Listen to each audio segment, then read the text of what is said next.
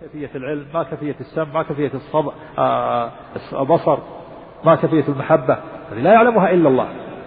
ولهذا لما قال قيل الإمام لما سئل الإمام مالك عن الاستواء قال الاستواء معلوم والكيف مجهول والإيمان به واجب والسؤال عنه بدعة. وهذا يقال في جميع الصفات. فلا نماري فلا نخوض في ذات الله ولا نخوض في كنه الصفات لأن هذا لا يعلمه إلا هو. سبحانه وتعالى. ولا إيش؟ ولا نماري. ولا نماري في دين الله. كذلك لا نجادل ولا نخاصم ولا نورد الشبه في دين الله وشرعه ولا نعترض على الله في تشريعه ولا في أوامر ولا في نواهيه. نعم بل نسلم. نسلم الأمر لله. نحن عبيد مأمورون. لا نعترض على الله. لا نقول لماذا شرع كذا لماذا كذا كذا لماذا قطع شرع قطع يد السارق لماذا كذا. لا نعترض على الله. هذا الله نحن نعلم أن الله حكيم وأنه ما شرع شيء إلا لحكمة. وأنه ما شرع ذلك إلا لما في في مصلحته في مصلحة ورحمة للعباد. فنسلم لله. ونعلم أن ربنا حكيم. حكيم فيما يخلق وحكيم فيما يشرع حكيم فيما يأمر به وينهى عنه. فلا نجادل ولا ولا نعترض ولا نريد الشبه. نعم. ولا نجادل في القرآن. ولا نجادل في القرآن. قول لا نجادل في القرآن يحتمل معنيين. المعنى الأول يحتمل أن أنه أراد أن لا نقول فيه كما قال أهل الزيغ واختلفوا. في قولهم إن القرآن مخلوق وجادلوا بالباطل ليدحضوا به الحق. بل نقول إن القرآن كلام رب العالمين. ما نقول ما كما قال أهل الزيغ إنه مخلوق بل نقول إنه كلام رب العالمين. نزل به الروح الأمين على قلب سيد المرسلين محمد صلى الله عليه وسلم. المعنى الثاني يحتمل أن أنه أراد أن لا نجادل في القراءة في القراءة الثابتة. بل نقرأه بكل ما ثبت بكل ما ثبت وصح وكل من المعنيين حق. ويشهد لصحة المعنى الثاني ما روي عن عبد الله بن مسعود رضي الله عنه أنه قال سمعت رجلا قرأ آية سمعت رسول الله صلى الله عليه وسلم يقرأ بخلافها فأخذت بيده فانطلقت به إلى رسول الله صلى الله عليه وسلم فذكر ذلك فعرفت في وجهه الكراهة وقال كلاكما محسن لا تختلفوا فإن من كان قبلكم اختلفوا فهلكوا. وهناك فرق بين ترتيب سور القرآن وترتيب آياته. ترتيب سور القرآن لم يكن واجبا منصوصا عليه على الصحيح بل كان بالاجتهاد من الصحابة. ولهذا كان ترتيب مصحف ابن مسعود رضي الله عنه على غير ترتيب المصحف العثماني. وأما ترتيب الآيات فهو ترتيب منصوص عليه. فليس لأحد أن يقدم آية على آية. وجمع عثمان رضي الله عنه الناس على حرف واحد اجتماعا سائغا جائزا وقيل واجبا. اختلف العلماء في الأحرف السبعة. ما هي؟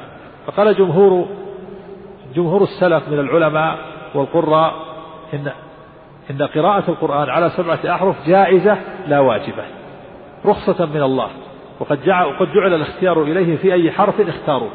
فلما رأى الصحابة أن الأمة تفترق وتختلف وتتقاتل إن لم تجتمع على حرف واحد جمعهم الصحابة وعثمان على حرف واحد اجتماعا سائغا لا واجبا وهم معصومون أن يجتمعوا على ضلالة. ولم يكن في جمعهم له ترك لواجب ولا فعل لمحظور الثاني أن الترخص في الأحرف السبعة صار منسوخا. إذ أن الترخص كان في أول الإسلام لما في المحافظة على حرف واحد من المشقة عليهم أولا.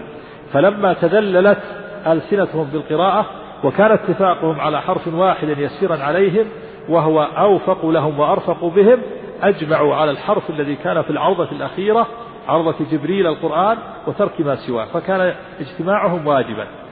وذهب طوائف من الفقهاء وأهل الكلام إلى أن المصحف مشتمل على الأحرف السبعة والجمهور على أن المصحف مشتمل على حرف واحد.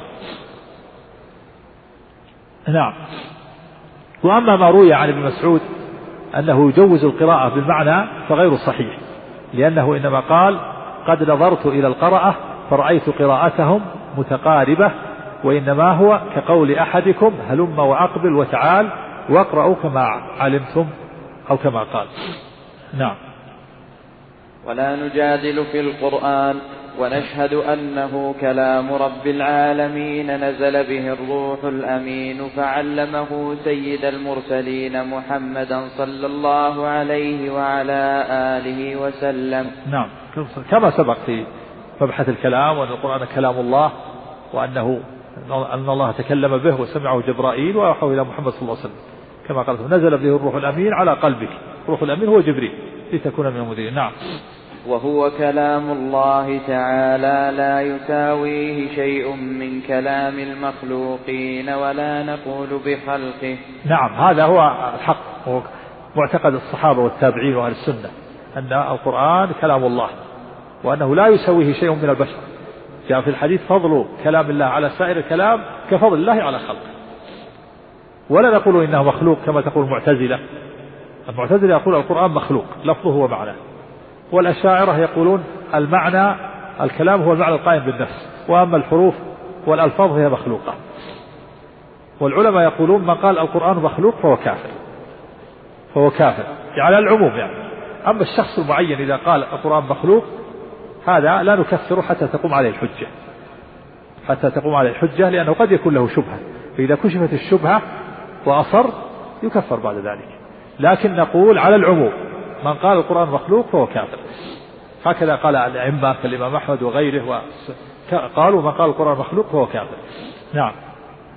ولا نقول بخلقه ولا نخالف جماعة المسلمين. نعم. من قال إن القرآن مخلوق فقد خالف جماعة المسلمين.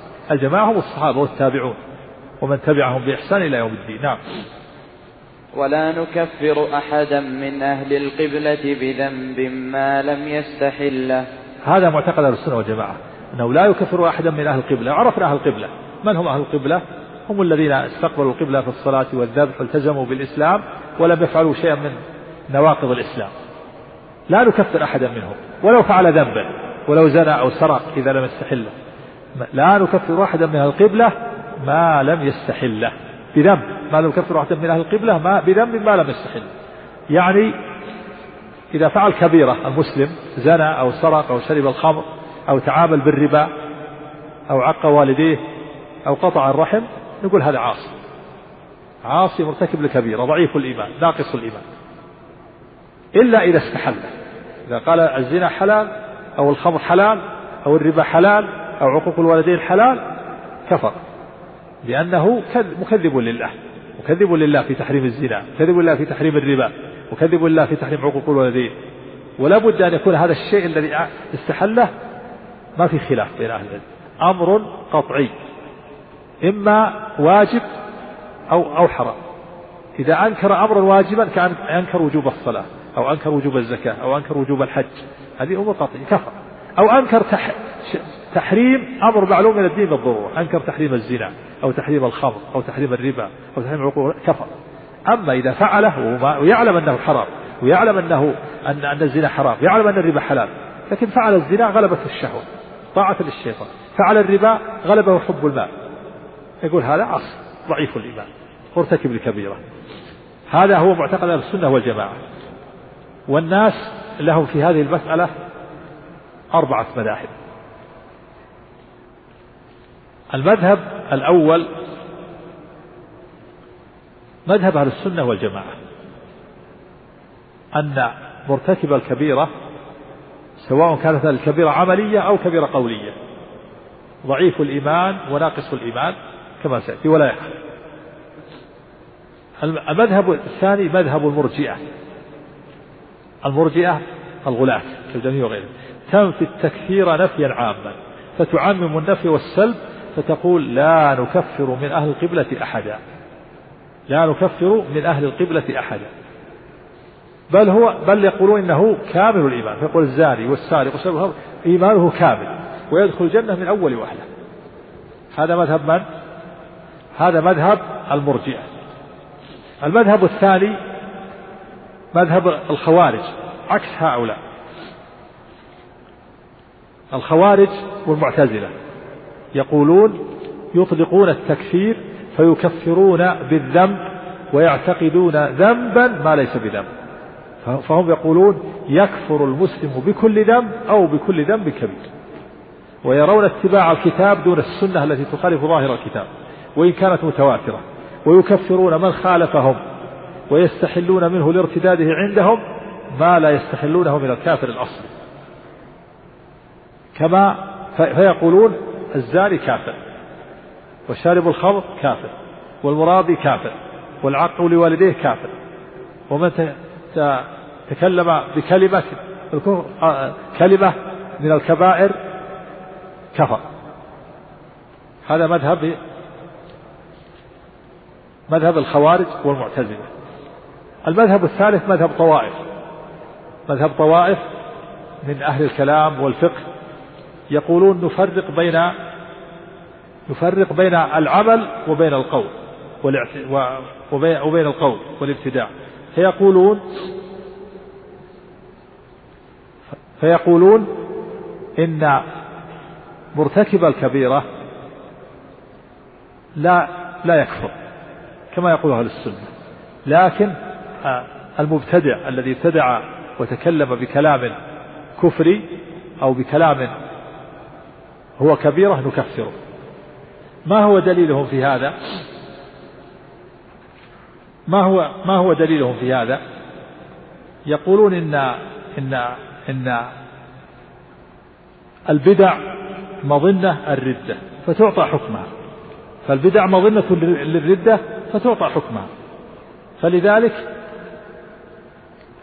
يقولون وهم طوائف من أهل الكلام والفقه والحديث يفرقون بين الأعمال وبين الاعتقاد وبين الاعتقادات البدعية. فلا يكفرون الذين يعملون الكبائر ويكفرون أصحاب الاعتقادات البدعية. وإن كان صاحبها متأولا فيقولون يكفر كل من قال هذا القول. أو يقولون يكفر كل مبتدع. شبهتهم أن البدع مظنة النفاق والردة. فحملوا النصوص كنصوص الشارع حمل النصوص عليه. حمل النصوص على هذا. يقولون يكفر كل مبتدع.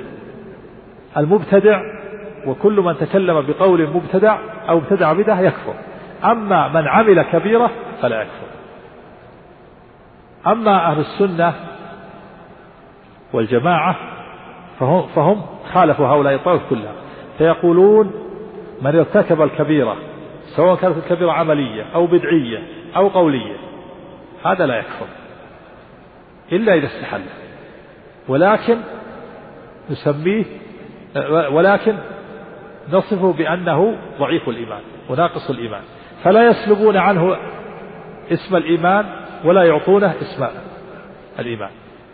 فيقولون لا نطلق عليه لا نعطيه اسم الإيمان المطلق ولا نسلبه مطلق الإيمان. فلا يعطى الإيمان المطلق فلا يقول هو مؤمن ولا يقول ليس بمؤمن. عند أهل السنة العاصي كالزاني والسارق وشارب الخمر ماذا يقولون له؟ يقولون مؤمن ما يقول مؤمن ويسكتون ولا يقول ليس بمؤمن. لا بد من التقييد في الإثبات والنفي. فإذا أثبت تقول مؤمن ناقص الإيمان. مؤمن ضعيف الإيمان. مؤمن بإيمانه فاسق بكبيرته. وفي النفي ما تقول ليس بمؤمن وتسكت. تقول ليس بمؤمن حقا. ليس بصادق الإيمان. فالعاصي والمرتكب الكبيرة عند أهل السنة. إذا قلت مؤمن سكت تكون غلطان. وإذا قلت ليس بمؤمن وسكت تكون غلطان. ماذا تعمل؟ قيد. في النفي وفي الإثبات. في الإثبات تقول مؤمن ناقص الإيمان. مؤمن ضعيف الإيمان. مؤمن بإيمان فاسق بكبيرته في النفي ليس بصادق الإيمان. ليس بمؤمن حقا. أما الأدلة والمناقشات والردود يأتي الكلام عليها فيما بعد إن شاء الله السجل فيما بعد. أهل الكبائر حكم أهل الكبائر والفساق والعصاة وأهل البدع من أهل القبلة ومذاهب الناس فيهم. قلنا إن للناس في هذا مذاهب سبق استعراض المذاهب.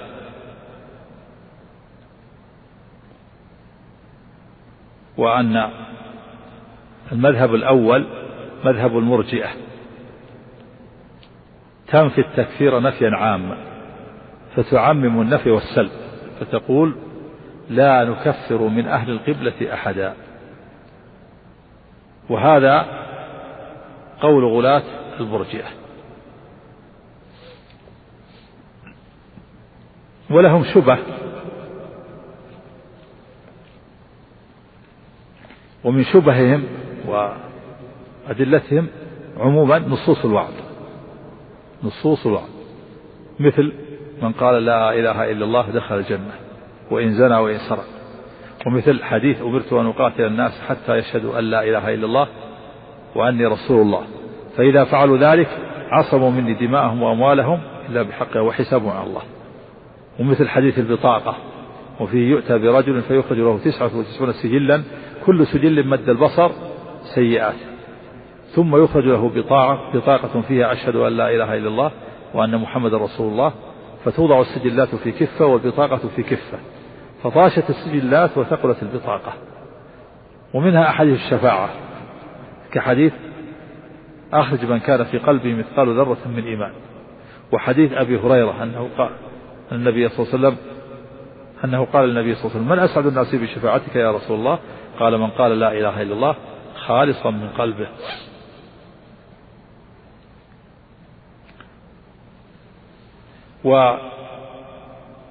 ويناقش المرجئة في قولهم لا نكفر أحدا من أهل القبلة بذنب. يناقش أصل أصل المذهب. أولا نقول قولكم لا نكفر أحدا من القبلة بذنب يرد عليكم بأمرين الأمر الأول أن في أهل القبلة المنافق أن في أهل القبلة المنافقين الذين يتظاهرون بالشهادتين ويتجهون إلى القبلة في الصلاة والذبح ويتظاهرون ببعض ما يمكنهم إظهاره من شعائر الإسلام وفيهم من هو أكثر من اليهود والنصارى بالكتاب والسنة والإجماع. قال تعالى إن المنافقين في الدرك الأسفل من النار. فقولكم لا نكفر من أهل القبلة أحدا بذنب. يلزمكم ألا تكفروا المنافقين والمنافقون في الدرك الأسفل من النار. هم من أهل القبلة. ثانيا أنه لا خلاف بين المسلمين أن الرجل لو أظهر إنكار الواجبات الظاهرة المتواترة والمحرمة أو أو المحرمات الظاهرة المتواترة ونحو ذلك فإنه استتاب فإن تاب وإلا قتل كافرا. لو أنكر لأنه أنكر أمرا معلوم من الدين بالضرورة. أنكر وجوب الصلاة أو وجوب الزكاة أو وجوب الحج. أو أنكر تحريم الزنا أو تحريم الربا. فإنه يستتاب فإن تاب وإلا قتل كافرا.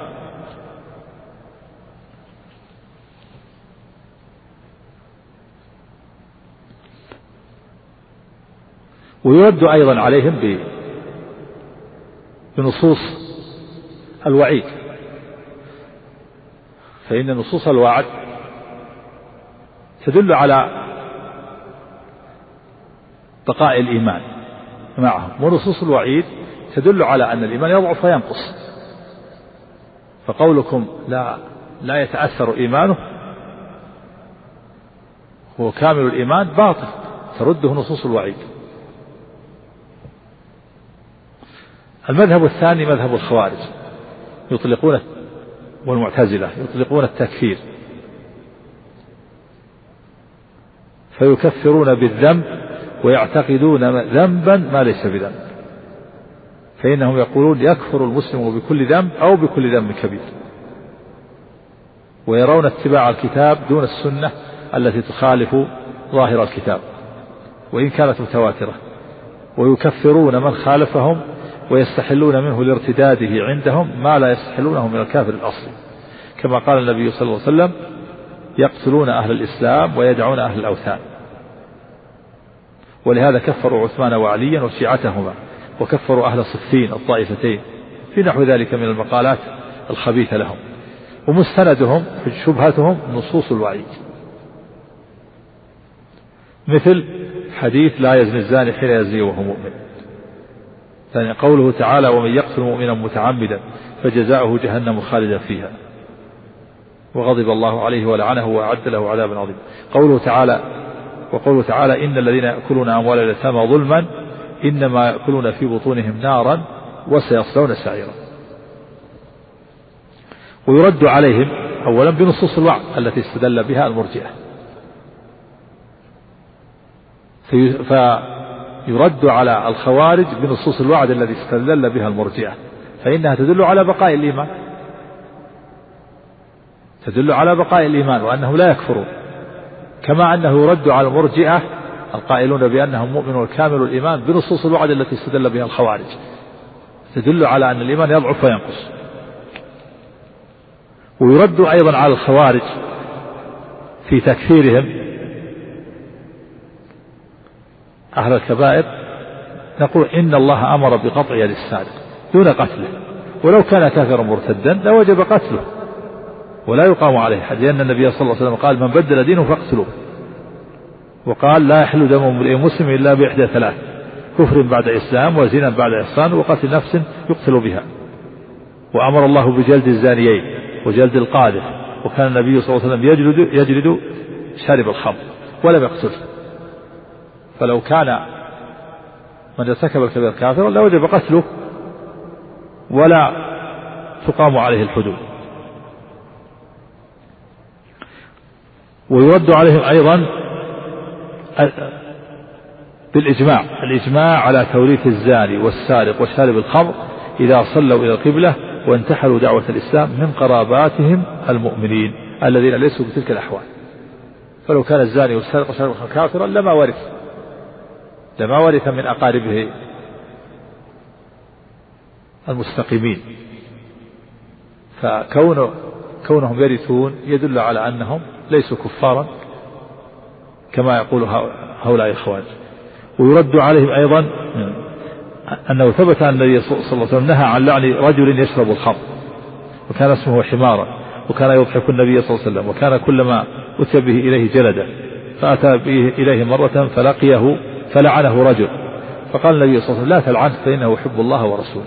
فنهى عن لعنه بعينه وشهد له بحب الله ورسوله مع أنه قد لعن شارب الخمر عموما. قال لعن الله شارب لعن الله الخمر وشاربها وساقيها وعاصرها لكن بالخصوص بعينه لا يلعن. ويرد عليه أيضا بأن الله تعالى قال وإن طائفتان من المؤمنين اقتتلوا فأصلحوا بينهما فإن بغت إحداهما على الأخرى فقاتلوا التي تبغي حتى تفيء إلى أمر الله. إلى قوله إنما المؤمنون إخوة فأصلحوا بين أخويكم. وقد وصفهم الله بالإيمان والأخوة وأمر, وأمر بالإصلاح بينهم مع أنهم يقتتلون وهذا من الكبائر والقتال من الكبائر فدل على أن على أن الكبيرة لا تخرجه من الإسلام.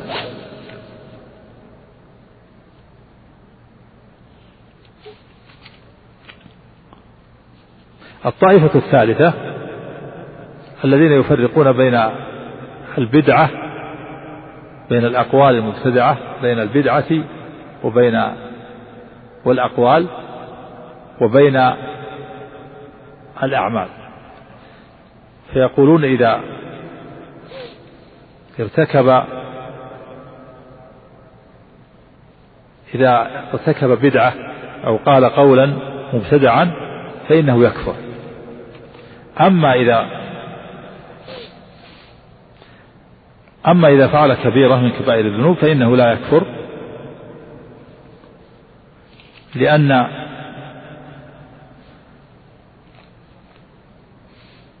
فيفرقون بين الأعمال وبين الاعتقادات البدعية. وهذا ينسب إلى طوائف من الكلام والفقه والحديث. يفرقون بين الأعمال وبين الاعتقادات البدعية. فلا يكفرون الذين يعملون الكبائر ويكفرون أصحاب الاعتقادات البدعية. وإن كان صاحبها متأولا فيقولون يكفر من قال هذا القول. يكفر من قال هذا القول. لا يفرقون بين المجتهد بين المجتهد و بين المجتهد المخطئ وغيره. أو يقولون يكفر كل مبتدع. شبهتهم قالوا إن البدعة مظنتها البدع مظنتها النفاق والردة. فهي أصل. البدع مظنتها النفاق والردة فهي أصله وسببه. فحملوا النصوص على هذا وقالوا إن إذا ارتكب بدعة أو قال قولا مبتدعا يكفر. أما إذا فعل كبيرة عملية فلا يكفر. ويرد عليهم أولا أن البدع الاعتقادية من جنس الأعمال لا فرق بينها فإن الرجل يكون مؤمنا باطنا وظاهرا لكن تأول تأويلا أخطأ فيه إما مجتهدا وإما مفرطا مذنبا. فلا يقال إن إيمانه يحبط بمجرد ذلك الاعتقاد أو العمل بغير دليل شرعي. بل هذا يوافق قول الخوارج والمعتزلة. ولا يقال لا يكفر.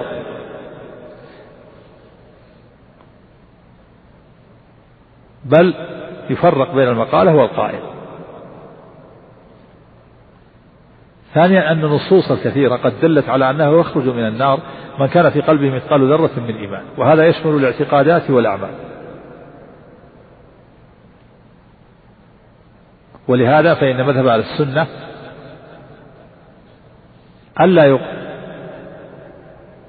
ألا يقال لا نكفر أحدا بذنب. ولهذا امتنع كثير من الأئمة عن إطلاق القول بأن لا نكفر أحدا بذنب. بل يقال لا نكفر أحدا من أهل القبلة بكل ذنب. مناقضة لقول الخوارج الذين يكفرون بكل ذنب الذين يعممون السلب. فيقولون يكفر بكل ذنب أو بكل ذنب كبير. ثالثا سلك أهل السنة مسلكا عدلا هو الوسط وهو الفرق بين الأقوال والقائل المعين. فالأقوال الباطلة المبتدعة المحرمة المتضمنة نفي ما أثبته الله ما أثبته الرسول أو إثبات ما نفاه. أو الأمر بما نهى عنه أو النهي عما أمر به يقال فيها الحق. ويثبت لها الوعيد الذي دلت عليه النصوص ويبين أنها كفر ويقال من قالها فهو كافر. وهذا عام لا يعين شخصا بعينه كالقول بخلق القرآن والوعيد في الظلم في النفس والأموال. فيقال من قال بخلق القرآن فهو كافر. وأما الشخص المعين فلا نشهد عليه أنه من أهل الوعيد وأنه كافر إلا بأمر تجوز معه الشهادة. كان يعلم أنه منافق أو أو ينكر ما هو معلوم من الدين بالضرورة ويستتاب فلا يتوب. لأن الحكم عليه بالكفر بدون دليل من أعظم البغي. من أعظم البغي أن يشهد على معين أن الله لا يغفر له ولا يرحمه بل يخلده في النار. فإن هذا حكم الكافر بعد الموت.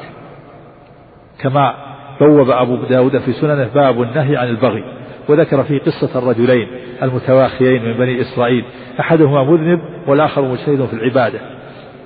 فالشهادة إلى آخر الحديث. وأن وأن المجتهد كان يأتي المذنب ويقول اتق الله. فرآه يوما على ذنب فقال له اتق الله. فغضب المذنب وقال خلني وربي أبعثت علي رقيبا. فقال المجتهد والله لا يغفر الله لك أو لا يدخلك الجنة. فاجتمع عند رب العالمين فقال من ذا الذي تألى علي ألا أغفر لفلان؟ إني قد غفرت له وأحبطت عملك. قال أبو هريرة تكلم بكلمة أوبقت دنياه وآخرته. فالشهادة على المعين بالكفر من البغي. وثانيا لأن الشخص المعين يمكن أن يكون مجتهدا مخطئا مغفورا له. وثالثا يمكن أن يكون لم يبلغه ما وراء ذلك القول من النص من النصوص ويكون معذورا لجهله في النصوص. ورابعا يمكن أن يكون له إيمان عظيم وحسنات أوجبت له رحمة الله. كما غفر الله للذي قال إذا مت فاسحقوني ثم أذروني ثم غفر الله له لخشيته. وكان يظن أن الله لا يقدر على جمعه وإعادته أو شك في ذلك. وهذا وهذا في الصحيحين في قصة الرجل الذي من بني إسرائيل الذي أمر أهله أن يحرقوه ويذروه في البحر. لما حضرت الوفاة جمع أهله وأخذ عليهم العهد والميثاق. أن يحرقوه ويذروه وقال إني إن قدر الله علي ليعذبني عذابا شديدا. في بعض في بعض ألفاظ الحديث أنه سحقه وأحرمه وأنه قال ذروا بعضي في البحر وبعضي في البر. ففعلوا ذلك. فأمر الله البحر فجمع ما فيه والبر فجمع ما فيه فقال قم فإذا هو قائم. قال الله ما حملك على ذلك؟ قال خشيتك. قال في الحديث فما تلافاه عن رحمه قال العلماء إن هذا الرجل إنما فعل ذلك عن جهل ليس معاندا ولا مكذبا ولا متع ولا متعنتا ولكن فعله عن عن جهل وحمله على ذلك الخوف العظيم. أما لو أنكر البعث أو أنكر ثم أيضا هو لم ينكر البعث معترف مقر بالبعث ولم ينكر قدرة الله لكن ظن أنه إذا وصل إلى هذه الحالة وأحرق وسحق وذر في البحر وفي البحر أنه يفوت على الله. وإلا هو معترف ومصدق بأنه لو لو ترك على حاله لبعثه الله. وأن الله يغفر لكن هذه مسألة دقيقة خفيت عليه. ولهذا قال العلماء إن من أنكر أمرا دقيقا مثله ويجهله يكون معذور ولا يكفر في هذه الحالة. أما لو كان متعمدا أنكر البعث متعمدا عن عناد أو عن تكذيب فهذا لا شك في كفره لكن هذا الرجل ما فعل ذلك عامدا ولا متعمدا ولكن فعل ذلك عن جهل وحمله عليه الخوف العظيم. فلهذا ما يحكم على الشخص المعين بالكفر إلا بعد التثبت ومعرفة حاله. وخامسا قد يكون حديث الإسلام حديث عهد بالإسلام قد يكون نشأ في بادي ببادية بعيدة عن الإسلام. ولكن التوقف في أمر الآخرة في أهل البدع لا يمنعنا أن نعاقبه في الدنيا لمنع بدعته وأن نستتيبه فإن تاب وإلا قتلناه إذا كان مستحقا للقتل. ثم إذا كان القول في نفسه كفرا قيل إنه كفر والقائل له يكفر إذا وجدت الشروط وانتفت الموانع.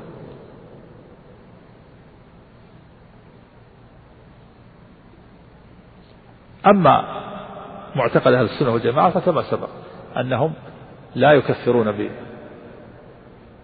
بالكبائر كما يفعل الخوارج والمعتزلة الخوارج ولا يخرجونهم من الإيمان كما تفعل الخوارج ولا يقولون إنه كامل الإيمان كما تقول المرجئة بل يقول إنه مؤمن يثبتون له أصل الإيمان وينفون عنه مطلق الإيمان. يثبتون أصل الإيمان وهو مطلق الإيمان وينفون عنه الإيمان المطلق. يقول مطلق الإيمان ثابت له. والإيمان المطلق منفي عنه فلا بد من التقييد. فيقول هو مؤمن ناقص الإيمان. مؤمن عاصم. مؤمن بإيمان فاسق بكبيرته.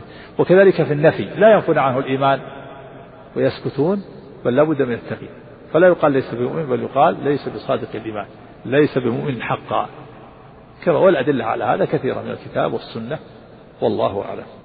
ولا نقول لا يضر مع الإيمان ذنب لمن عمله. نعم لا نقول لا يضر مع الإيمان ذنب لمن عمله. هذا قول المرجئة الجهمية. يقولون لو ارتكب جميع الكبائر والمنكرات ما يضره. إيمانه كامل الإيمان. المرجئة من هم المرجئة المحضة؟ هم الجهمية. يقولون لا يضر مع الإيمان ذنب كما لا ينفع مع الكفر طاعة. فإذا قال الإنسان أشهد أن لا إله إلا الله وآمن لا يضره أي ذنب لو ارتكب جميع الجرائم والكبائر حتى قالوا لو لو هدم المساجد وقتل الأنبياء والرسل وداس المصحف بقدميه ما يكون كافر. حتى يكذب بقلبه. ما دام قلبه مصدق فلو ارتكب جميع الجرائم والكبائر فهو مؤمن كامل الإيمان يدخل الجنة من أول وهلة. هذا هذا من أفضل الباطل. عكسهم الخوارج. إذا فعل الخوارج المعتزلة يقول الخوارج إذا فعل الكبيرة كفر ومخلد في النار. والمعتزلة يقول إذا فعل الكبيرة خرج من الإيمان ولم يدخل في الكفر. صار في منزلة بينهما لا مؤمن ولا كافر. فاسق وفي الآخرة يتفقون مع الخوارج على تخليده في النار. فلا نقول بقول المرجئة لا نكفر أحدا من أهل القبلة لا لا نكفر لا نقول بقول الخوارج فنكفر بالذنب ولا نقول بقول المرجئة فلا يضر مع الإيمان ذنب اقرأ العبارة الأولى. لا نكفر. ولا نكفر أحدا من أهل القبلة بذنب ما لم يستحله نعم. هذا مذهب الخوارج. تكفير بكل ذنب. ما لم يستحل. إذا استحل نعم. نعم. ولا يضر. ولا نقول لا يضر مع الإيمان ذنب لمن عمله. هذا مذهب المرجئة. يقول لا يضر مع الإيمان أي ذنب. نعم. نرجو للمحسنين من المؤمنين أن يعفو عنهم ويدخلهم الجنة برحمته ولا نأمن عليهم. لا كلمة كلمة هذا نرجو. نرجو للمحسنين من المؤمنين أن يعفو عنهم. نعم هذا مذهب أهل السنة والجماعة. يرجون للمحسنين يرجون الله أن يعفو عنهم ويتجاوز عن سيئاتهم. نعم. ويدخلهم الجنة برحمته. هكذا.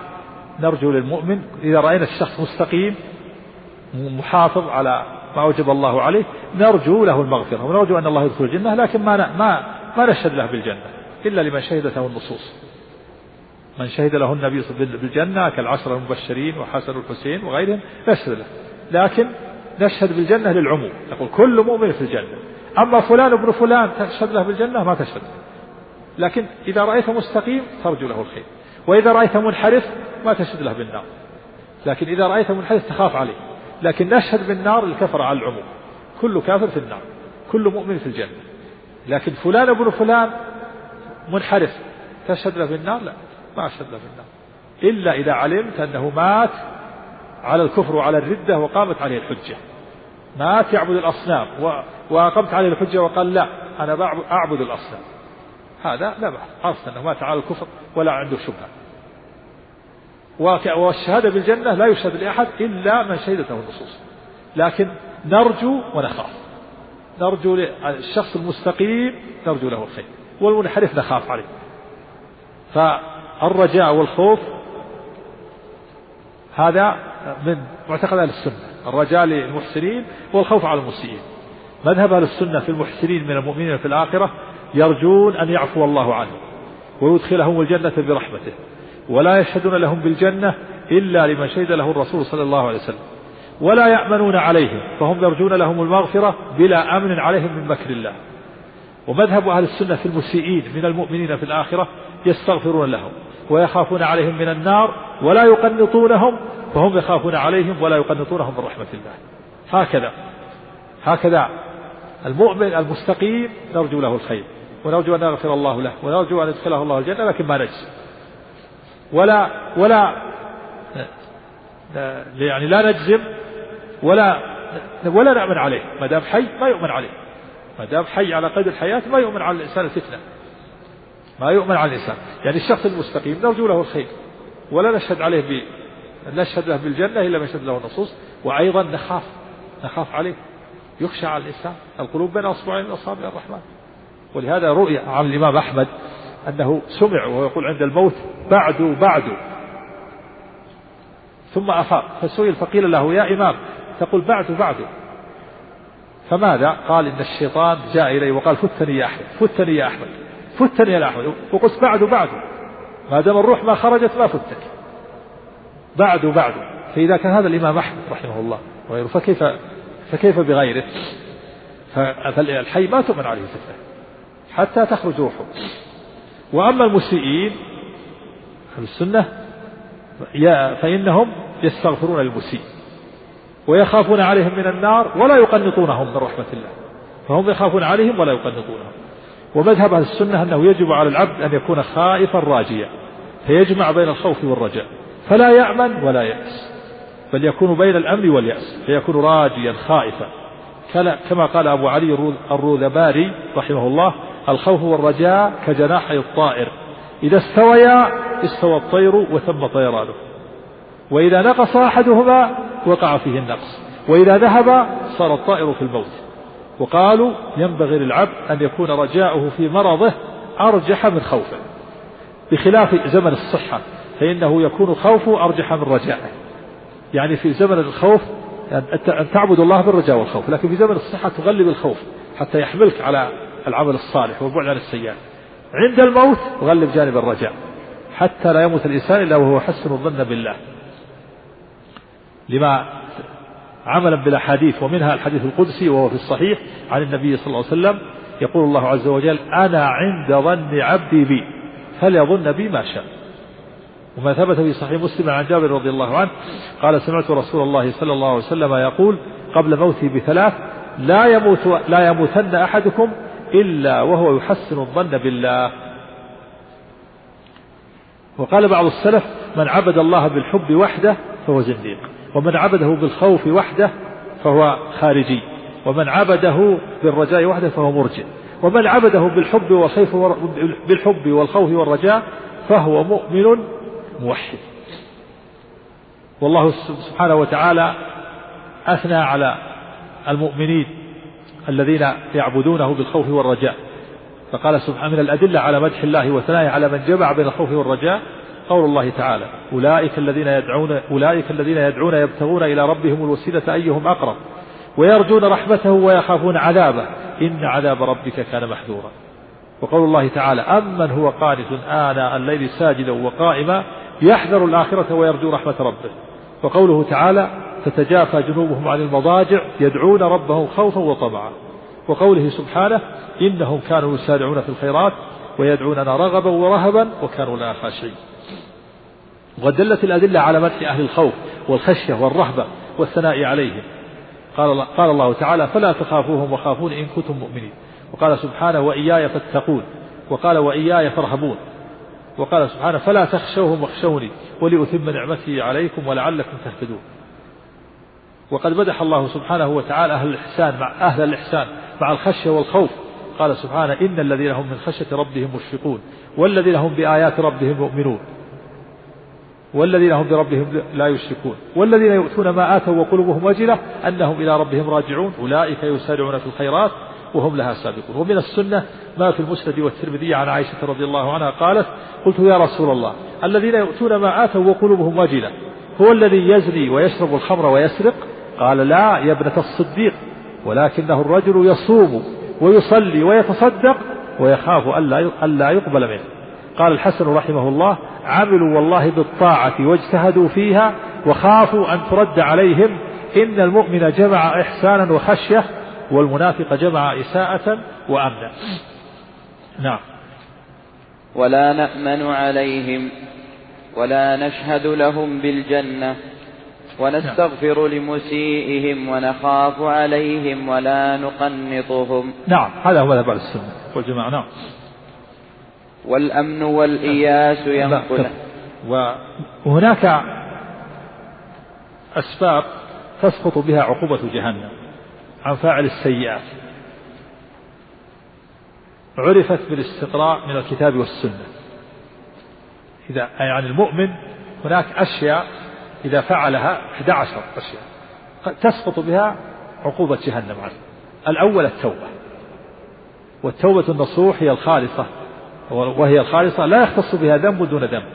وكون التوبة سببا لغفران الذنوب وعدم المؤاخذة بها مما لا خلاف فيه بين الأمة. وليس شيء يكون سببا لغفران جميع الذنوب إلا التوبة. قال الله تعالى قل يا عبادي الذين أسرفوا على أنفسهم لا تقنطوا من رحمة الله. إن الله يغفر الذنوب جميعا. إنه هو الغفور الرحيم. وهذا لمن تاب. وقد أجمع العلماء على أن هذه الآية نزلت في التائبين. وقال قال بعد لا تقنطوا. وقال بعده وأنيبوا إلى ربكم. الثاني السبب الثاني الاستغفار.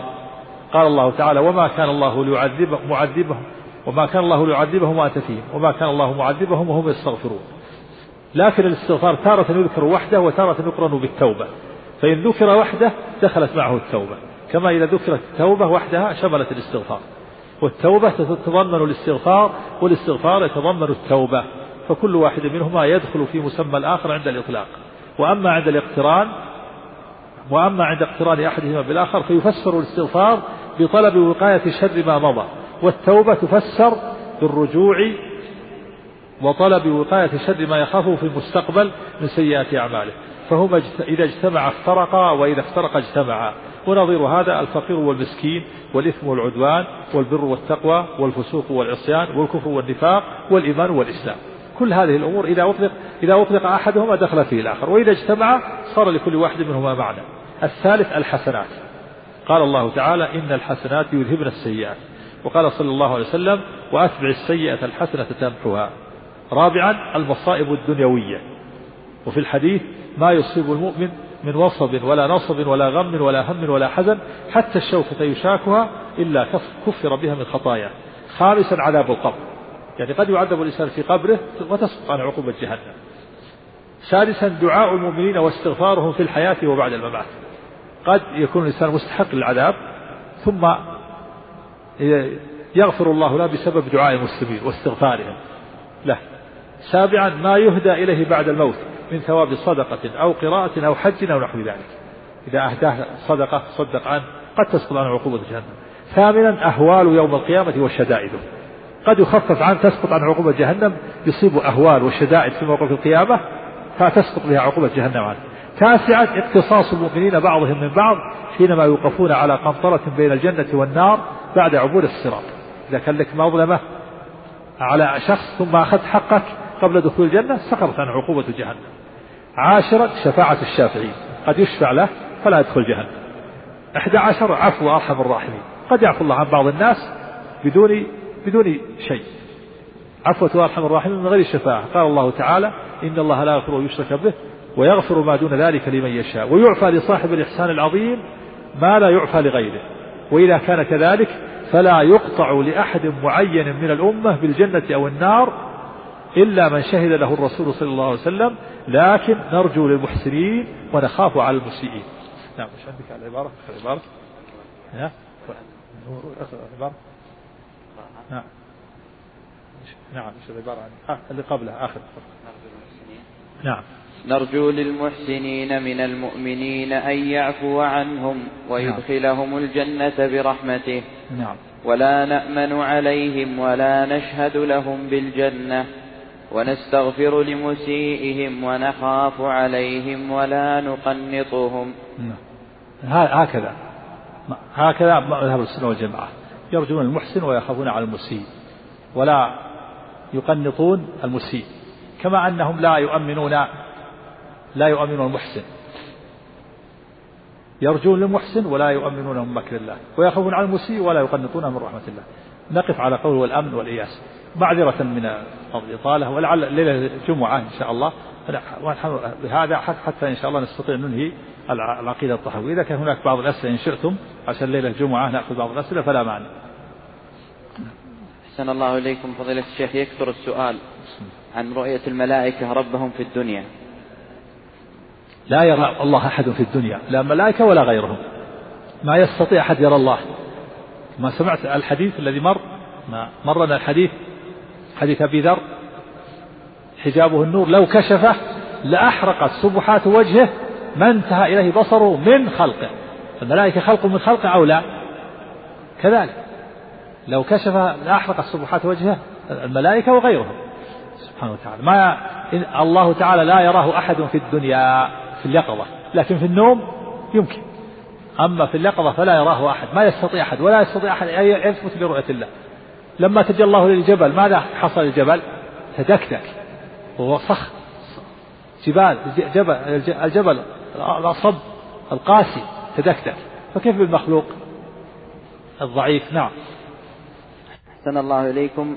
هل ثبت في الكرسي حديث صحيح لأن بعض العلماء يقول إن أثر ابن عباس أخذه عن بني إسرائيل؟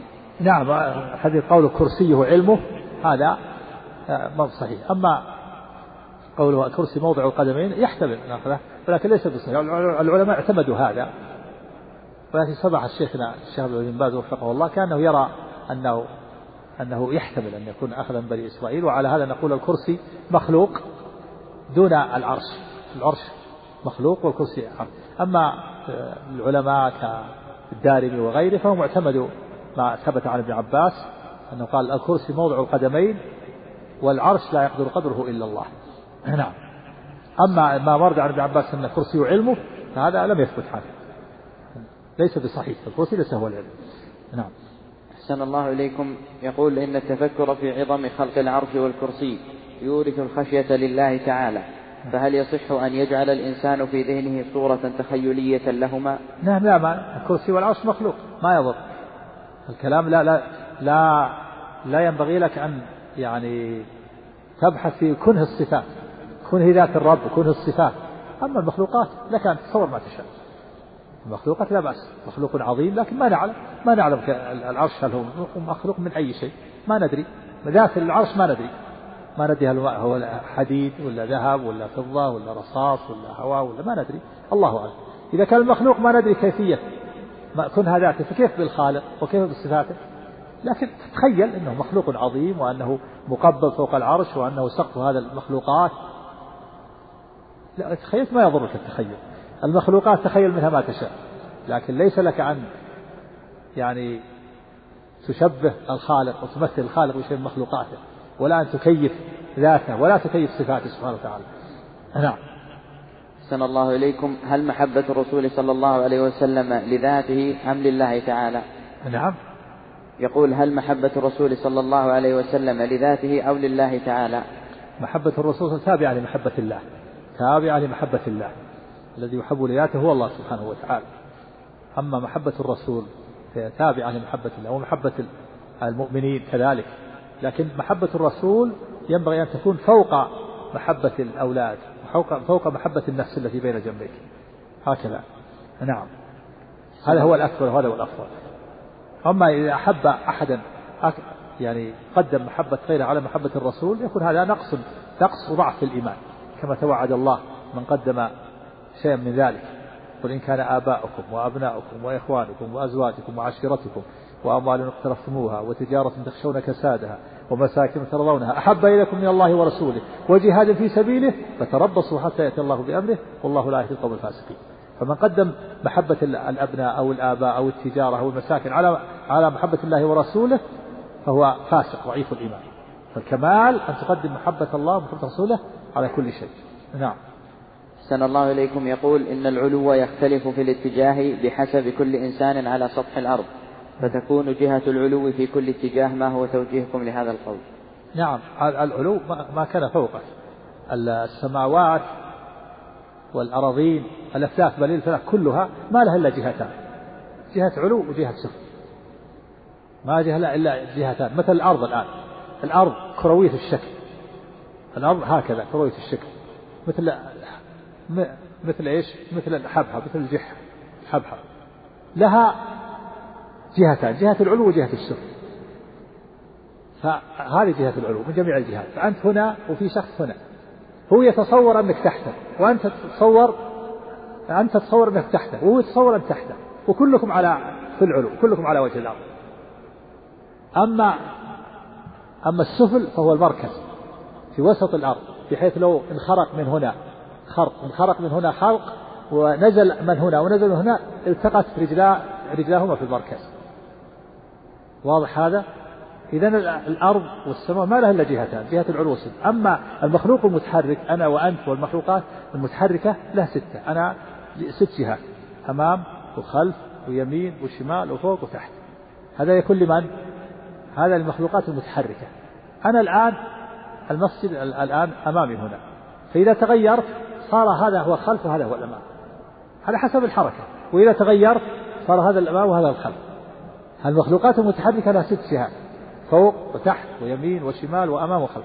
أما المخلوقات الثابتة السماوات والأرضين والأفلاك كلها ما لها إلا جهتان العلو والسفل فالعلو ما كان على سطحها. جميع الجهات هذا هو العلو. والسفل محط الأثقال. بحيث أنه لو كان إنسان هنا وإنسان هنا ثم خرق خرق من هنا وخرق خرق من هنا التقت رجاهما في المركز اللي هو محط الأثقال. واضح هذا؟ لكن هذا على وجه الأرض وفي آخر على وجه الأرض هنا. أنت تتصور أنه تحتك وهو يتصور تحتك. والواقع أنت على وجه الأرض وهو على وجه الأرض. أنت في العلو وفي العلو لكن هذا تتصور أنه تحتك لماذا؟ لأنك متحرك أنت الآن. لو انتقلت من مكان لآخر جيت هنا صار بالعكس. فأنت تتصور أنه تحتك وهو يتصور أنت تحته والواقع أن كل منكما في العلو. واضح هذا؟ فالجهات الأفلاك السماوات ما لها إلا جهتان العلو والسفل. وأما الحيوانات المتحركة هي التي لها ست جهات فوق وتحت وأمام وخلف ويمين وشمال. وفق الله جميع لطاعته ورزق الله جميع المنافع والعمل الصالح وصلى الله على محمد وآله وصحبه. بسم الله الرحمن الرحيم. الحمد لله رب العالمين والصلاة والسلام على أشرف الأنبياء والمرسلين نبينا محمد وعلى آله وصحبه أجمعين. قال الإمام الطحاوي رحمه الله تعالى والأمن والإياس ينقلان عن ملة الإسلام وسبيل الحق بين وسبيل الحق بينهما لأهل القبلة بسم الله الرحمن الرحيم. الحمد لله رب العالمين. والصلاة والسلام على أشرف الأنبياء والمرسلين نبينا محمد وعلى آله وصحبه أجمعين. أما بعد قال المؤلف رحمه الله تعالى والأمن والأمن والإياس ينقلان من الملة وسبيل الحق بينهما لأهل القبلة. المراد بالأمن الأمن من مكر الله والمراد بالإياس اليأس من روح الله يعني من رحمة الله. ينقلان عن الملة يعني عن ملة الإسلام. يعني إن الأمن من مكر الله واليأس الأمن من مكر الله واليأس من روح الله كل منهما كفر ينقل عن الملة. وأما سبيل الحق وهو دين الإسلام بينهما بين الأمن والإياس وهو الخوف والرجاء الأمن يعني من مكر الله والإياس يعني من روح الله ينقلان عن الملة يعني يخرجان من ملة الإسلام. فيكون الآمن من مكر الله واليائس من روح الله خارجان من ملة الإسلام. وسبيل الحق وهو دين دين الإسلام وتوحيد الله عز وجل بينهما بين الأمن من مكر الله وبين اليأس من روح الله لأهل القبلة.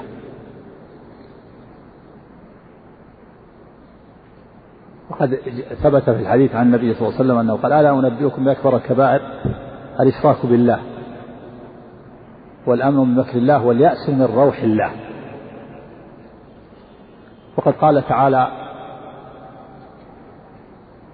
في الأمن من مكر الله ولو أن أهل القرى آمنوا واتقوا لفتحنا عليهم بركات من السماء والأرض ولكن كذبوا فأخذناهم بما كانوا يكسبون. أفأمن أهل القرى أن يأتيهم بأسنا بياتا وهم نائمون؟ أو أمن أهل القرى أن يأتيهم بأسنا ضحى وهم يلعبون؟ أفأمنوا مكر الله؟ فلا يأمن مكر الله إلا القوم الخاسرون. أفأمن أهل القرى يعني أهل القرى الكافرة.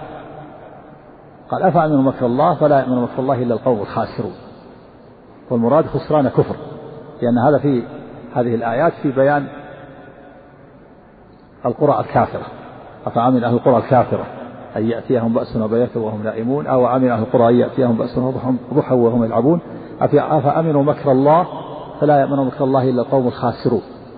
أي خسران كفر. وقد جاء فيها التعبير بالخاسرون وقال للاستغراق. يعني الاستغراق أنواع الخسر الخسران وهو الكفر. فالآمن من مكر الله هو الذي لا يخاف الله ليس عنده شيء من الخوف. فيأمن مكر الله ويسترسل في المعاصي ولا يبالي. وأما اليائس اليأس من روح الله فقد قال الله تعالى إخبارا عن يعقوب أنه قال لبنيه يا بني يذهبوا فتحسسوا من روح الله. فتح يا بني يذهبوا فتحسسوا من يوسف وأخيه. ولا تيأسوا من روح الله إنه لا ييأس من روح الله إلا القوم الكافرون. فبين أن اليائس من رحمة الله كافر. لأنه ليس عنده رجاء ولا أمل في رحمة الله. بل هو متشائم قانط متشائم مسيء للظن بالله. إنه لا يأس من روح الله إلا القوم الكافرون. والكفر هنا جاء بأل التي تريد تريد استغراق. والمعنى أنه أنه أن اليائس كافر كفرا أكبر. قد أخبر الله ذلك أخبر الله عن يعقوب عليه الصلاة والسلام. وجاء شرعنا بإقراره ولم يقول النبي صلى الله عليه وسلم إن اليائس دون ذلك. وفي في سورة الحجر قال الله تعالى ومن يقنط من رحمة ربه إلا الضالون. إخبار عن إبراهيم ومن يقنط من رحمة الله إلا الضالون. والقانط هو اليائس. فهو ضال ضلال كفر لأن أل أيضا للاستغراق. وما ذاك إلا لأن اليائس من رحمة الله متشائم قانط ليس عنده شيء من الرجاء ولا الأمل في رحمة الله وعفوه. فليس عنده شيء من الرجاء. والآمن من مكر الله ليس عنده شيء من الخوف. لا يخاف الله ولا يبالي. الذي لا يخاف الله لا يعمل عملا صالحا. لا يكون عنده شيء من العمل. وكذلك اليائس. قانط متشائم. يرى أنه هالك مسيء للظن بالله. فاليائس اليأس من روح من روح الله يدعو الإنسان إلى عدم العمل. لأنه لا يرجو رحمة الله. فهو يرى أنه هالك فلا فائدة في العمل فلا يعمل. وكذلك الآمن من مكر الله ليس عنده خوف ليس عنده خوف يحثه على العمل. فالأمن من مكر الله إذا لا إذا لم يكن عند الإنسان خوف فلا يعمل ولا يبالي يفعل الجرائم والمنكرات ولا يبالي ولا يؤدي الواجبات. ولا ينتهي عن المحرمات لأنه ليس عنده خوف يحتزه وكذلك اليائس المتشائم يرى أنه هالك وأنه لا يفيد أي عمل فلا يعمل فلا يؤدي الواجبات ولا ينتهي عن المحرمات. وإذا صدق اليائس من روح الله إذا كان عنده إيمان تصديق بالقلب وكذلك الآن مكر الله لا يفيد التصديق بالقلب. الإيمان والتصديق بالقلب لا يفيد وحده. لأنه لا بد لهذا التصديق من عمل يتحقق به وإلا صار كإيمان إبليس وفرعون. إبليس مصدق. قال ربي أنظرني.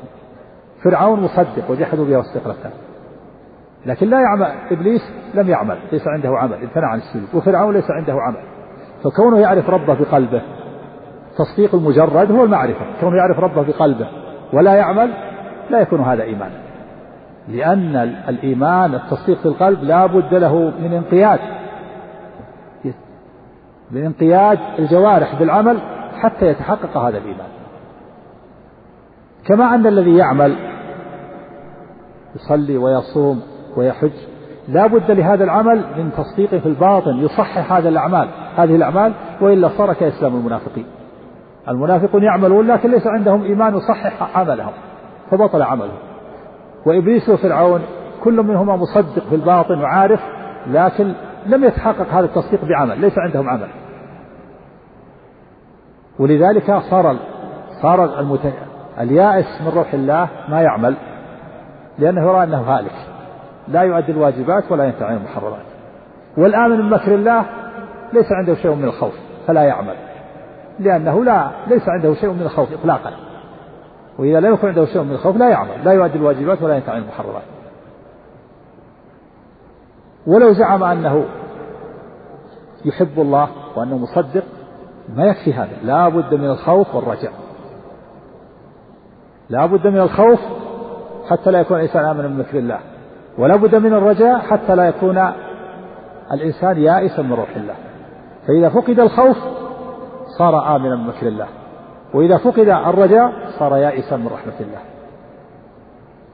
ولا يتم التوحيد والإيمان إلا بالمحبة والخوف والرجاء. ولهذا أثنى الله سبحانه وتعالى على عباده بأنهم يعبدونه بالخوف والرجاء. قال سبحانه أولئك الذين يدعون يبتغون إلى ربهم الوسيلة أيهم أقرب ويرجون رحمته ويخافون عذابه إن عذاب ربك كان محذورا. ويرجون رحمته ويخافون. رجاء وخوف وقال سبحانه يدعون ربهم خوفا وطمعا. خوف هذا خوف الرجاء. الطمع هو الرجاء. يدعون ربهم خوفا وطمعا. ومما رزقناهم ينفقون. وقال سبحانه لما ذكر الأنبياء إبراهيم وإسحاق ويعقوب وداود وسليمان وأيوب وإسماعيل واليسع قال بعد ذلك إنهم كانوا يسارعون في الخيرات ويدعوننا رغبا ورهبا. رغبا هذا الرجاء ورهبا هذا الخوف. فإذا فقد الخوف وفقد الرجاء لم يكن هناك إيمان. لا يكون هناك إيمان. ولا يكون هناك توحيد. التوحيد والإيمان لا بد فيه من ثلاثة أركان. الركن الأول التوحيد المحبة في القلب. والمحبة ما تكون على التصديق. والثاني الخوف الذي يحجز الإنسان عن محارم الله وعن وعن الشرك.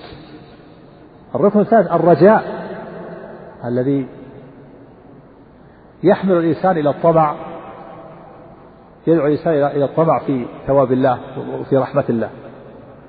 فإذا لم يكن عنده خوف صار يا آمنا من مكر الله.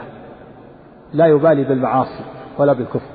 وإذا كان يائسا من روح الله صار متشائما قانطا مسيئا للظن بالله فلا يعمل لأنه يرى أن العمل لا يفيده لأنه يرى أنه هالك.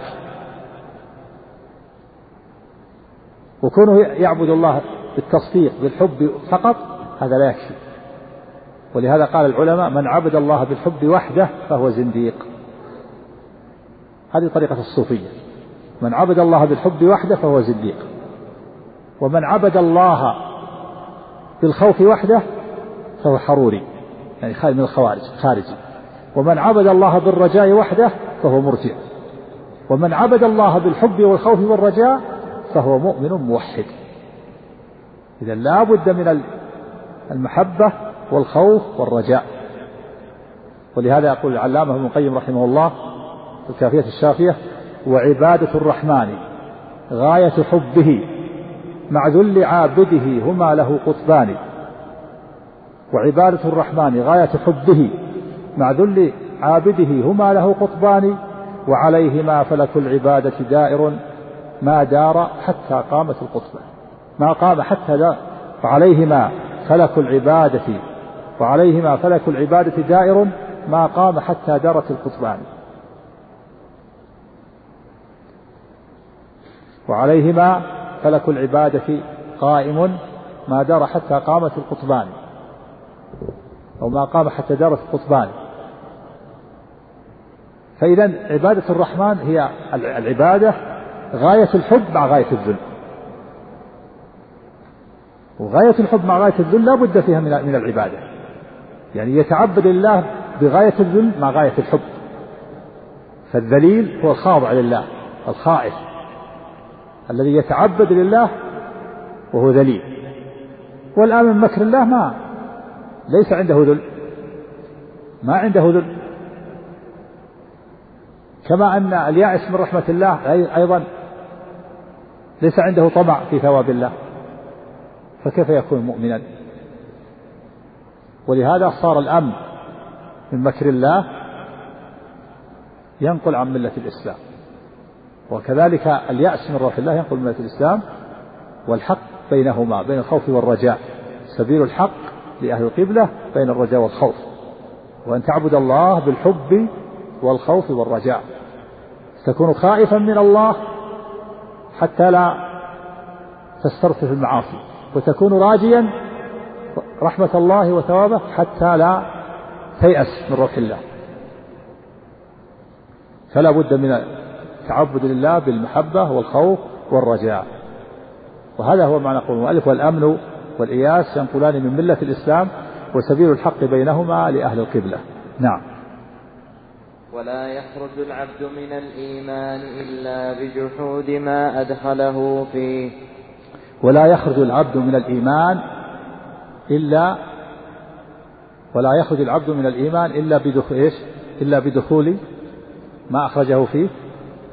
إلا بجحود ولا يخرج العبد من الإيمان إلا بجحود ما أدخله فيه.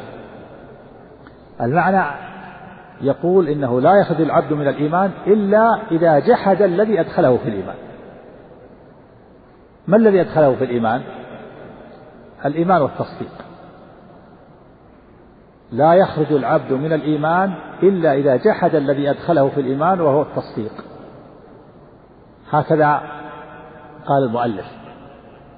وهذا خطأ وغلط عظيم. لأن معنى ذلك أن الإنسان لا يكفر إلا بالجحود. لا يخدم الإسلام إلا بالجحود كما أنه لا لا يدخل في الإيمان كما أنه لا يكون مؤمنا إلا بالتصديق. على ذلك يكون الإيمان هو التصديق في القلب والكفر هو الجحود في القلب. فإذا صدق صار مؤمنا وإذا جحد صار كافرا. والمؤلف أتى بصيغة الحصر. قال لا لا يخرج من الإيمان إلا بجحود ما أدخله فيه. المعنى لا يكون هناك كفر إلا بالجحود. وهذا خطأ مخالف لقول أهل السنة والجماعة. فالإيمان ليس خاصا بالتصديق. الإيمان يكون بالتصديق بالقلب ويكون بالنطق باللسان ويكون بعمل الجوارح. والكفر كذلك. الكفر لا لا يكون بالجحود فقط كما قال المؤلف. لا يخرج من الإيمان إلا بجحود ما دخلوا فيه. حصر. أتى بصيغة الحصر. يعني لا يكون كفر إلا بالجحود. جحود التصديق. وهذا خطأ. جحود الإيمان.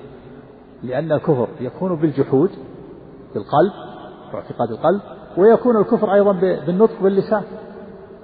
ويكون أيضا الكفر بالعمل بالجوارح. ويكون الكفر أيضا بالشك. ويكون أيضا الكفر بالترك والإعراض. ولهذا يقول بوب العلماء في كل مذهب الحنابلة والمالكية والشافعية والأحناف بوبوا باب في كتب الفقه يسمونه باب حكم المرتد. باب حكم المرتد وهو الذي يكفر بعد إسلامه. المرتد هو الذي يكفر بعد إسلامه. قالوا يكفر بعد إسلامه نطقا أو اعتقادا أو شكا أو فعلا أو ترك. فإذا يكون الكفر خمسة أنواع يكون. النوع الأول يكون باعتقاد القلب وجحوده كما ذكر المؤلف. يكون باعتقاد القلب وجحوده كما لو اعتقد أن لله صاحبة أو ولدا وكما لو جحد ربوبية الله أو جحد أسماء الله أو جحد صفاته أو جحد ألوهيته وعبادته واستحقاق للعبادة أو جحد أمرا معلوما من الدين بالضرورة وجوبه. كان جحد وجوب الصلاة أو جحد وجوب الزكاة أو جحد وجوب الصوم أو جحد وجوب الحج. أو جحد أمرا معلوما من الضرورة معلوما من الدين بالضرورة تحريمه. كان يجحد تحريم الزنا أو تحريم الربا أو تحريم شرب الخمر. أو تحريم عقوق الوالدين أو تحريم قطيعة الرحم. يعني هذه أمور مجمع عليها. إذا أنكر شيئا منها فإنه يكون كافرا. كذلك لو جحد صفة من صفات الله أو اسما من من أسمائه أو جحد ربوبية الله أو أو جحد اسم من أسمائه أو صفة من صفاته أو جحد ألوهيته. هذا جحود. يكفر. لأنه جحده بقلبه. ويكفر أيضا بالنطق وبالقول. مثل لو سب الله لو سب الله أو سب الرسول صلى الله عليه وسلم أو سب دين الإسلام كفر. كفر بهذا النطق. ولو لم يجحد بقلبه. أو استهزأ بالله أو بكتابه أو برسوله أو بدينه كفر بهذا الاستهزاء. والاستهزاء يكون باللسان. ولو لم يجحد بقلبه ولو لم يعتقد. وقد أخبر الله سبحانه وتعالى أن قوما كفروا بعد إيمانهم بالاستهزاء. قال الله عز وجل ولا إن سألتهم ليقولن إن إنما كنا نخوض ونلعب. قل أب الله وآياته ورسوله كنتم تستهزئون لا تعتذروا قد كفرتم بعد إيمانكم. أثبت لهم الكفر بعد الإيمان بهذا الاستهزاء بالقول وكذلك أيضا يكون يكون الإيمان يكون الكفر بالفعل. كما لو سجد للصنم كفر بهذا السجود. أو داس المصحف بقدميه. أو لطخه بالنجاسة. يكفر بهذا العمل. يكفر بهذا العمل. ولو لم يجحد. ولو لم يعتقد بقلبه. بهذا العمل بهذا السجود للصنم كذلك يكون كافرا. كما أنه أيضا إذا دعا غير الله أو ذبح لغير الله أو نذر لغير الله يكفر أيضا بهذا العمل إذا ذبح لغير الله أو نذر لغير الله أو دعا الأموات طلب منهم المدد أو ركع لغير الله أو سجد لغير الله أو طاف بغير بيت الله تقربا لذلك الغير يكفر بهذا بهذا بهذا العمل ولو لم يشهد. كذلك أيضا يكون الكفر بالشك. كما لو شك في ربوبية الله أو شك في اسم من أسماء الله أو في صفة من صفاته أو شك في الملائكة أو شك في الكتب المنزلة أو شك في الرسل أو شك في الجنة أو شك في النار أو شك في البعث أو شك في الصراط أو في الميزان أو في الحوض يكفر بهذا الشك. كذلك أيضا يكون الكفر بالترك والإعراض كما لو أعرض عن دين الله. لا يتعلم دين الله ولا يعبد الله. كفر بهذا الإعراض أعرض عن دين الله. لا يتعلم دينه ولا يعبد الله. كفر بهذا الإعراض ولو لم يجحد.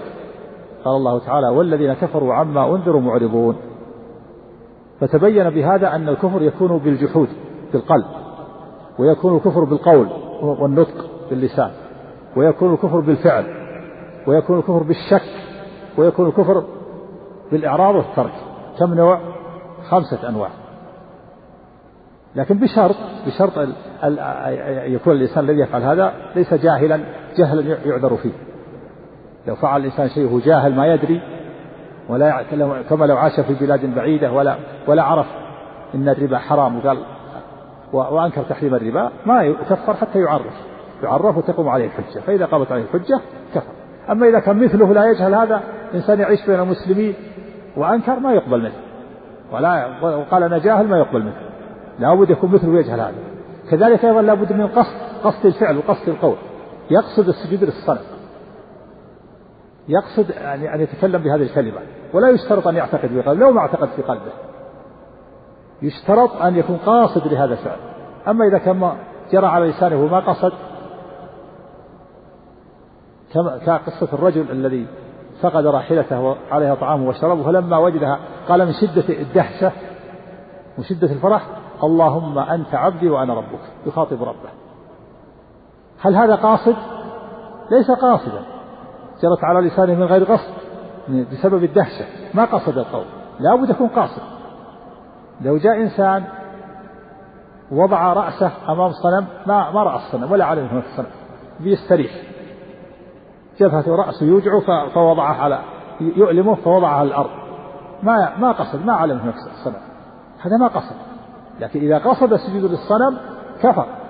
بهذا بهذا العمل ولو لم يجحد بقلبه فانتبهوا لهذه المسألة مسألة عظيمة. ترى في في أناس كثير الآن يقررون مذهب المرجئة. بعض العلماء الآن يقررون مذهب المرجئة. يقولون لا يكون لا يكون الكفر إلا بالقلب ولا يكون الإيمان إلا بالقلب. فيرجعون الجهل ويرجعون النطق يقول إذا سجد الصنم ما يكون كافر لكن هذا دليل على الكفر دليل على ما في قلبه إذا كان في قلبه مكذب صار كافر وإلا السجود ما هو بكفر السجود دليل على الكفر. إذا سب الله وسب الرسول يقول هذا ليس الكفر لكن دليل الكفر دليل على ما في قلبه. هذا قول المرجع. يقول السجود نفس نفس السجود كفر ليس دليل على الكفر. نفس القول والسب هو الكفر. نفس الشك كفر.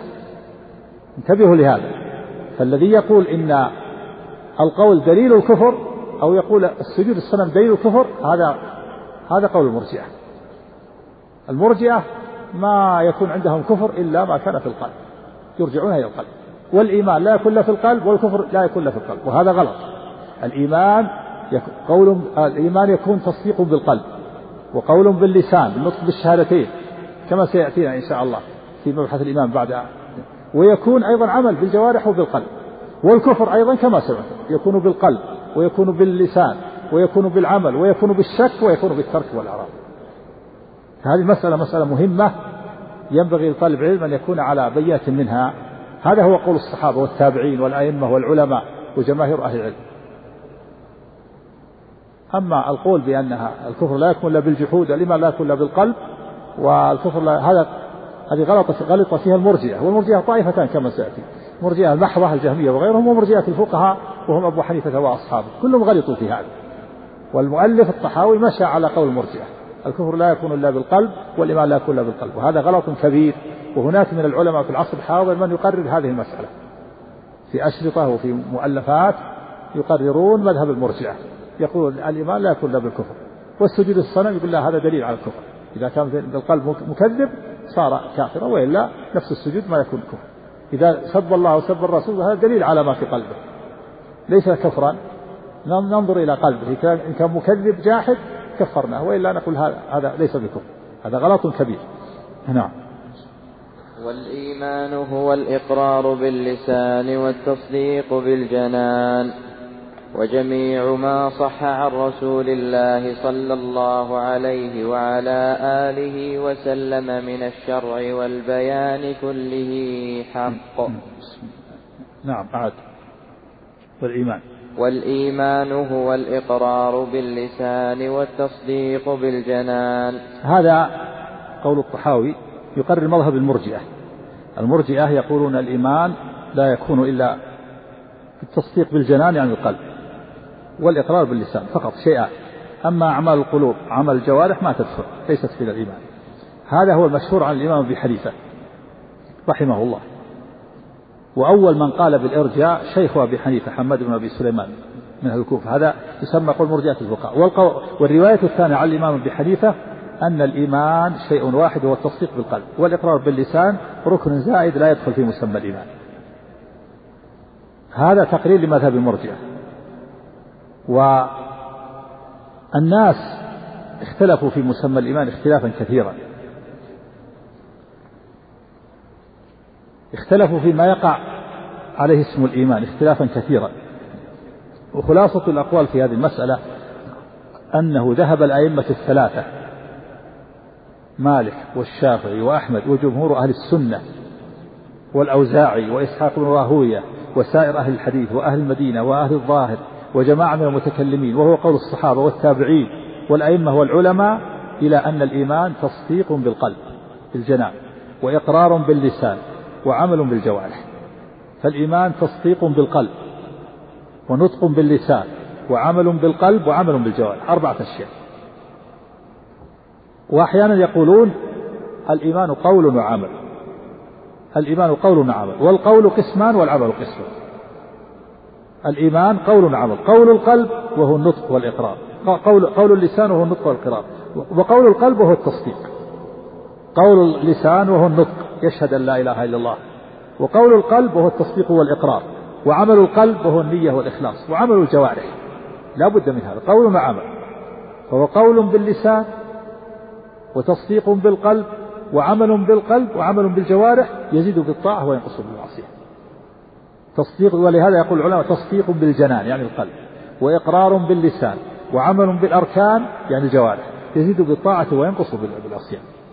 هذا هو الحق الذي تدل عليه النصوص من كتاب الله وسنة رسوله صلى الله عليه وسلم والذي أجمع عليه الصحابة والتابعون والأئمة. المذهب الثاني مذهب الإمام أبو حنيفة رحمه الله وكثير من أصحابه وحماد بن أبي سليمان الشيخ أبي حنيفة ذهبوا إلى ما ذكره الطحاوي من أن الإيمان شيئان الإقرار باللسان والتصديق بالجنان كما قال المؤلف. كم يكون الإيمان مكون من شيئين إقرار باللسان وتصديق بالقلب. وهذه وهذه الرواية عليها جمهور أصحاب الإمام أبي حنيفة. المذهب الثالث ذهب بعض أصحاب أبي حنيفة وهي رواية عن الإمام أبي حنيفة أيضا وإليها ذهب أبو منصور الماتريدي أن الإيمان تصديق بالقلب فقط تصديق بالجنان بالجنان والإقرار باللسان ركن زائد ليس بأصلي بل هو شرط إجراء أحكام الإسلام في الدنيا. ولو لم يقر بلسانه فهو مؤمن عند الله. هكذا يقول. هذا مذهب من؟ رواية عن الإمام أبي حنيفة. ومذهب أبي حنيفة. ومذهب الماتريدية يقولون الإيمان واحد شيء التصديق بالقلب. والإقرار باللسان يقول مطلوب لكن ليس من الإيمان. شرط لإجراء أحكام الإسلام. فإذا لم يقر بلسانه قتل. لكن إذا كان مصدق بقلبه فهو مؤمن عند الله ولو قتل. لأن الإيمان هو التصديق بالقلب والإقرار هذا ما هو من الإيمان مطلوب لإجراء أحكام الإسلام ولو لم ينطق يعني بالشهادتين وهذا باطل. المذهب الثالث أو المذهب الرابع ذهب الكرامية أتباع محمد بن كرام إلى أن الإيمان هو الإقرار باللسان فقط. مذهب الكرامية الإيمان هو النطق باللسان فقط. قالوا ولو لم يصدق بقلبه فهو مؤمن. يكفي أن يقر بلسانه لكن إذا لم يصدق بقلبه فإنه يكون منافقا. فالمنافقون عند الكرامية مؤمنون كامل الإيمان لكن يقولون بأنهم يستحقون الوعيد الذي أوعدهم الله. فعلى مذهب الكرامية إذا نطق بالشهادتين وهو مكذب في الباطن يكون مؤمن ويخلد في النار. فيكون مخلدا في النار وهو مؤمن على مذهب الكرامية وهذا من أبطل الباطل. وهو ظاهر الفساد.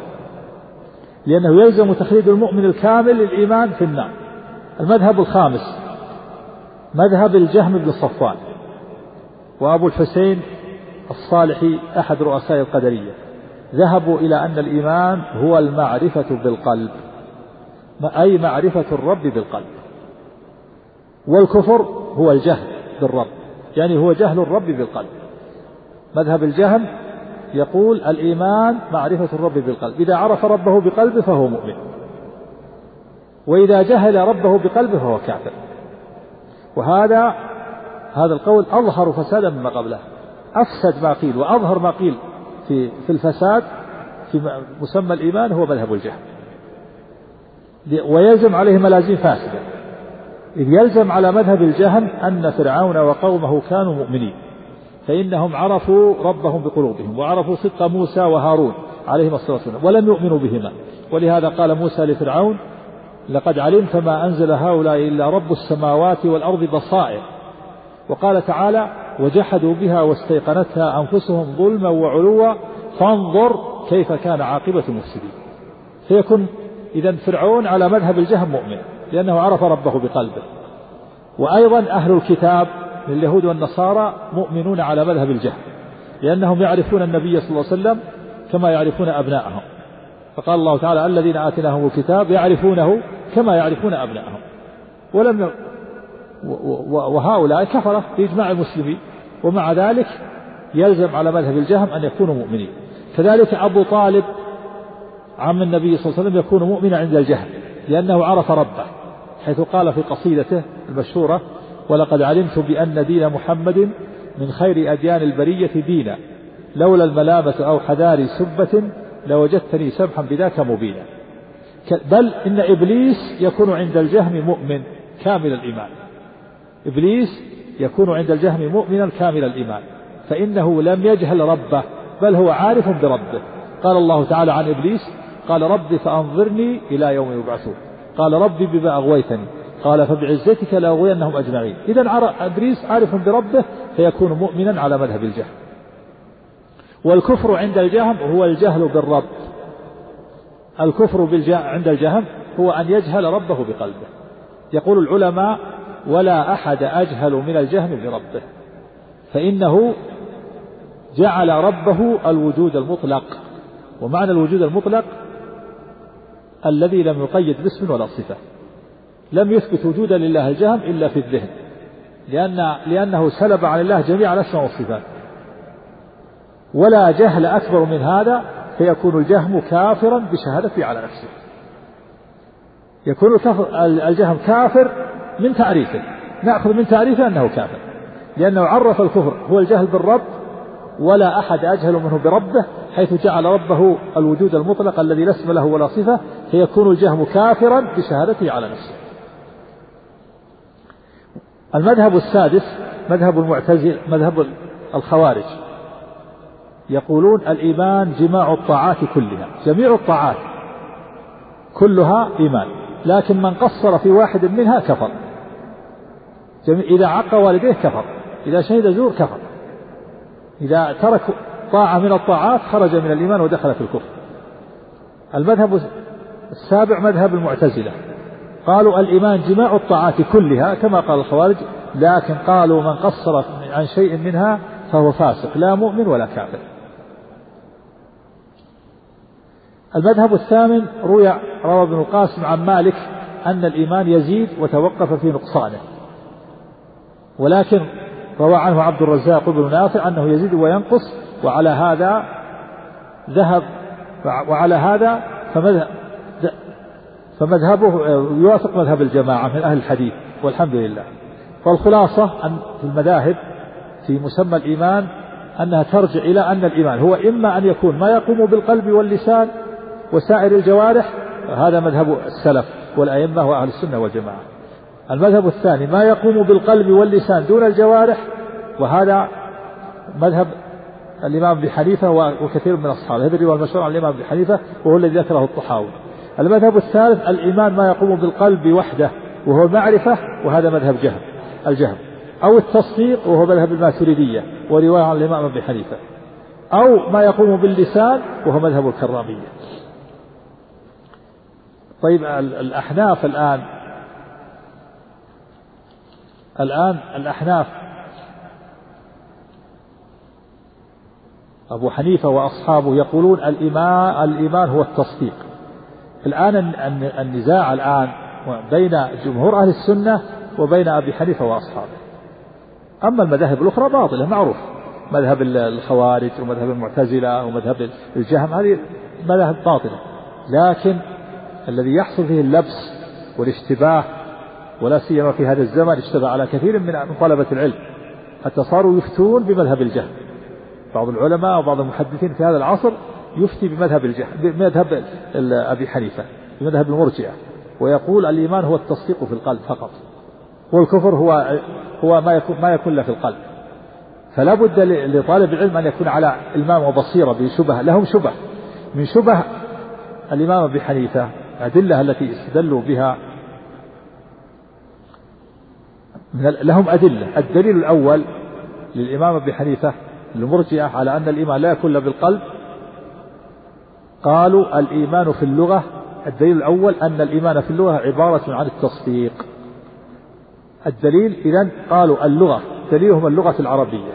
اللغة العربية معنى الإيمان هو التصديق. إذا لا يكون الإيمان إلا بالقلب. قالوا عندنا دليلنا اللغة. الإيمان هو التصديق في القلب. قال الله تعالى إخبارا عن إخوة يوسف وما أنت بمؤمن لنا أي بمصدق لنا. ومنهم من ادعى إجماع أهل اللغة على ذلك. إذا الدليل الأول قالوا عندنا المعنى اللغوي للإيمان هو التصديق. والدليل الآية الكريمة وما أنت بمؤمن لنا أي بمصدق. إذا الإيمان هو التصديق فلا يكون التصديق إلا بالقلب. أما أعمال قول اللسان وأعمال الجوارح فلا تدخل في مسمى الإيمان. أجاب الجمهور عن هذا الدليل بجوابين. أحدهما بالمنع والثاني بالتسليم. الجواب الأول بالمنع. قالوا نمنع الترادف بين التصديق والإيمان. ولو صح الترادف في موضع فلا يوجب ذلك الترادف مطلقا. إذ أن هناك فرقا بين الإيمان والتصديق من وجوه. أولا التعدية. أنه يقال للمخبر إذا صدق المخبر, المخبر في خبره صدقه وصدق به ولا يقال آمنه ولا آمن به بل يقال آمن له. كما في قوله تعالى فآمن له لوط. الثاني أن هنا العموم والخصوص. بين الإيمان والتصديق. فإن التصديق أعم من الإيمان والإيمان أخص منه. فإن التصديق يستعمل لغة في الخبر عن الشاهد والغائب. وأما لفظ الإيمان فلا يستعمل إلا في الخبر عن الغائب. الثالث أن لفظ الوجه الثالث أن لفظ التصديق يقابله التكذيب.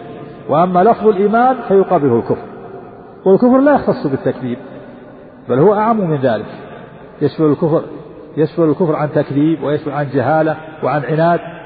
الجواب الثاني جواب بالتسليم. وقال أهل السنة نسلم أن التصديق والإيمان مترادفان. لكن نقول أولا التصديق يكون بالأفعال كما يكون بالأقوال. ودليل ذلك ما ثبت في الصحيح عن النبي صلى الله عليه وسلم أنه قال العينان تزنيان وزناهما النظر والأذن تزني وزناها السمع واليد تزني وزناها البطش والرجل تزني وزناها المشي والفرد يصدق ذلك أو يكذبه وقال الحسن البصري رحمه الله ليس الإيمان بالتحلي ولا بالتمني ولكنه ما وقر في الصدور وصدقه الأعمال. ثانيا سلمنا أن الإيمان والتصديق مترادفان لكن الإيمان لكن لكن الإيمان تصديق مخصوص. كما أن الصلاة وإن كانت دعاء فهي دعاء مخصوص. ثالثا سلمنا أن الإيمان التصديق أن الإيمان والتصديق مترادفان لكن سلمنا أن الإيمان التصديق لكن التصديق التام بالقلب مستلزم لأعمال القلب والجوارح. رابعا سلمنا أن الإيمان التصديق لكن لفظ الإيمان باق على معنى التصديق لغة سلمنا أن لفظ الإيمان باق على معنى التصديق لغة لكن الشارع زاد فيه أحكاما. خامسا سلمنا أن الإيمان هو التصديق لكن الشارع استعمل لفظ الإيمان في معناه في معناه المجازي فهو حقيقة شرعية. في معناه الشرعي فهو حقيقة شرعية. ما تبقى من مادة هذا الشريط تتابعونها في الشريط التالي.